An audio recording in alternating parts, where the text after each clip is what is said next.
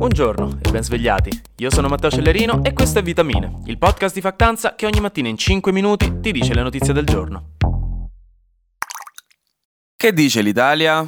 Dice dai ma ancora 5 minuti ti prego, eh, questo è un po' il coro universale di stamattina perché è venerdì e qui nessuno ce la fa più, tenete duro ci siamo quasi.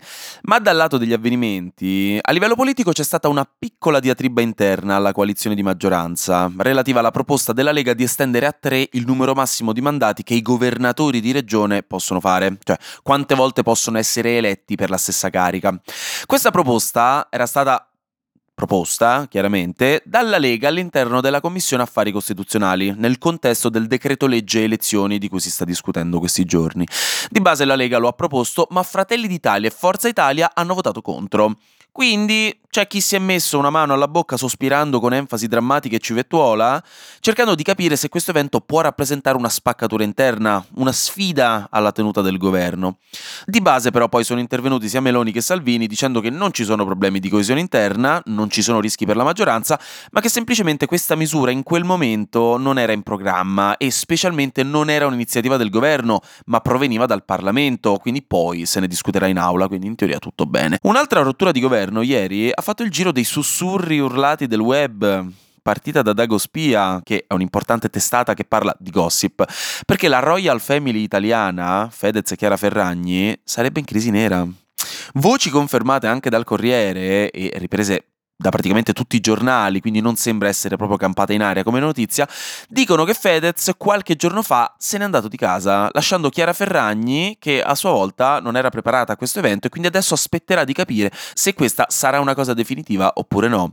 I problemi tra loro due già abbastanza chiari dalla loro serie De Ferragnez, sarebbero esplosi dal Sanremo dell'anno scorso e andati via via peggiorando, soprattutto con l'ultimo scandalo dei panettoni Balocco.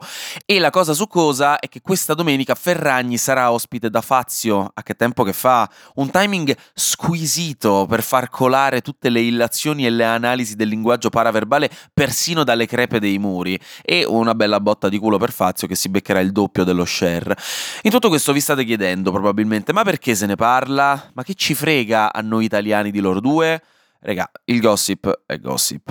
C'è poco da fare, avrà sempre spazio su questa piattaforma. Il gossip soprattutto ci ricorda che a volte possiamo avere anche dei problemi inutili. Ed è giusto così, perché avere sempre dei problemi seri e drammatici e tragici e prendersi troppo sul serio fa male alla salute mentale. Dobbiamo anche, no, imparare a prenderci un poco poco in giro come dice quel tipo di quel film che vi cito sempre. E da un punto di vista di opinione pubblica, comunque Chiara Ferragni e Fedez sono oggettivamente la coppia più influente a livello mainstream nel panorama italiano. Non abbiamo la fortuna di avere Donald Trump e Joe Biden che litigano per la tenuta della democrazia, quindi qualcuno di cui parlare dobbiamo trovarcelo, regà. come ultima chicca, il ministro dell'istruzione Valditara ha rafforzato la regola decisa dalla circolare del 2022 che vietava l'utilizzo di telefoni e tablet per motivi non didattici nelle scuole scuole.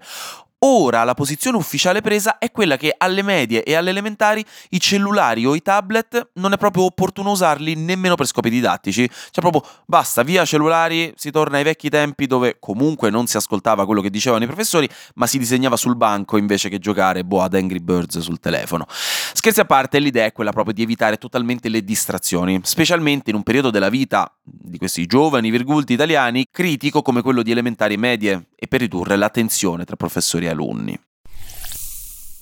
In America invece sono tornati sulla Luna. Non con degli esseri umani, chiaramente, per quello bisognerà aspettare ancora un po', ma con un lander, un veicolo spaziale, un R2D2 un po' più grosso, chiamato Odysseus, che se posso dire non è esattamente il nome di miglior auspicio se vogliono far ritornare questo lander sulla Terra alla fine di tutto. Comunque, Odysseus è stato costruito da un'azienda privata americana, la Intuitive Machine, ed è importante perché l'ultimo veicolo americano allunato l'aveva fatto nel 1972 con un paio di tentativi fallimentari nel frattempo. Ed è uno step importante perché anche le altre grandi potenze mondiali in questo periodo stanno affinando le loro lame spaziali per la corsa alla Luna. Quindi dimostrare di essere sul pezzo da questo punto di vista ha un'importanza sia geopolitica che pratica per gettare le basi per la costruzione futura di strutture sulla Luna e specificatamente per la NASA per preparare il terreno all'allunaggio con astronauti, quello no, atteso nei prossimi anni. E infatti proprio questo lander adesso dovrà raccogliere informazioni proprio per questo, per pianificare le prossime missioni del programma Artemis. Dall'altra parte, eh, altra piccola eh, cosa un po' particolare, il programma di intelligenza artificiale di Google chiamato Gemini, Gemini, che crea immagini a partire da frasi, un po' come riuscivamo a fare noi a dieci anni quando leggevamo avidamente, adesso invece senza pixel stroboscopici sul cellulare non riusciamo più nemmeno a guardare una serie Netflix, che dramma.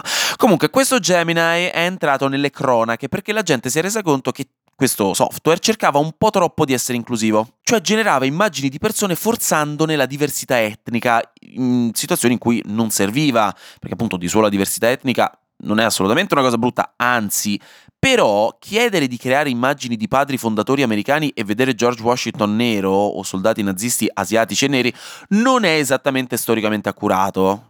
Considerando anche che hanno provato a chiedere di creare immagini di persone nere e funzionava, ma chiedere esplicitamente, sempre a quelle AI immagini di persone bianche, eh, l'intelligenza artificiale non lo faceva, dicendo che sarebbe stato razzista e non inclusivo.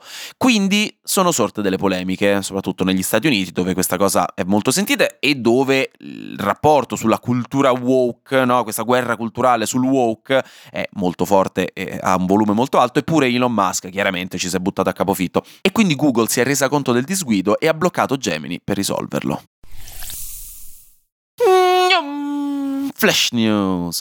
A Valencia in Spagna sono andati a fuoco in maniera pesante due edifici, di cui uno da 14 piani, causando la morte di 4 persone, 20 dispersi e 14 feriti, in quello che fino a ieri sera era ancora un rogo che non si riusciva a domare. Il Regno Unito ha paracadutato dei prodotti umanitari di emergenza nel nord della striscia di Gaza per sopperire alla mancanza causata dalla decisione dell'ONU di stoppare le sue consegne per motivi di sicurezza. Infine, sembra proprio che la madre di Navalny abbia alla fine potuto vedere il corpo di suo figlio, ma ha denunciato che la Russia vuole seppellirlo in segreto e che comunque non vogliono restituirglielo. Negli Stati Uniti invece Joe Biden ha incontrato Yulia Navalnaya, che è la moglie di Navalny, per parlare. Eccoci qui, raga. Vi ricordate martedì che vi ho parlato dell'installazione che abbiamo fatto insieme a Cesvi e all'Unione Europea a Milano? Ecco, sta ancora lì la macchina tutta ammaccata, con i chicchi di grandine grossi come i sacchi di camicie da stirare che riportate a casa ogni Natale, e sta lì a simulacro del nostro possibile futuro se i governi mondiali non si attivano per cambiare le cose, per quanto riguarda il cambiamento climatico, chiaramente. L'installazione si chiama Climate Change Doesn't Exist e si trova in via Paolo Sarpi 19-21, dal 19 al 21, e ci rimarrà fino a domenica, in piena Fashion Week, perché non c'è nulla di più slay che combattere contro il cambiamento climatico tutti insieme. Se volete passare, fare un salto, siete assolutamente benvenuti, anche facendo una storia per ricondividerlo se volete. Se invece volete vederla, perché giustamente non siete a Milano, sui nostri canali ne abbiamo parlato un po'. Vi lascio il link in caption a uno dei nostri contenuti per darci un occhio. Anche oggi grazie per aver ascoltato. Vitamine. Noi ci sentiamo martedì, non lunedì, ma martedì, perché sarà successo di sicuro qualcosa di nuovo e io avrò ancora qualcos'altro da dirvi. Buona giornata e godetevi il weekend e il lunedì che appunto abbiamo sempre un po' di progettini.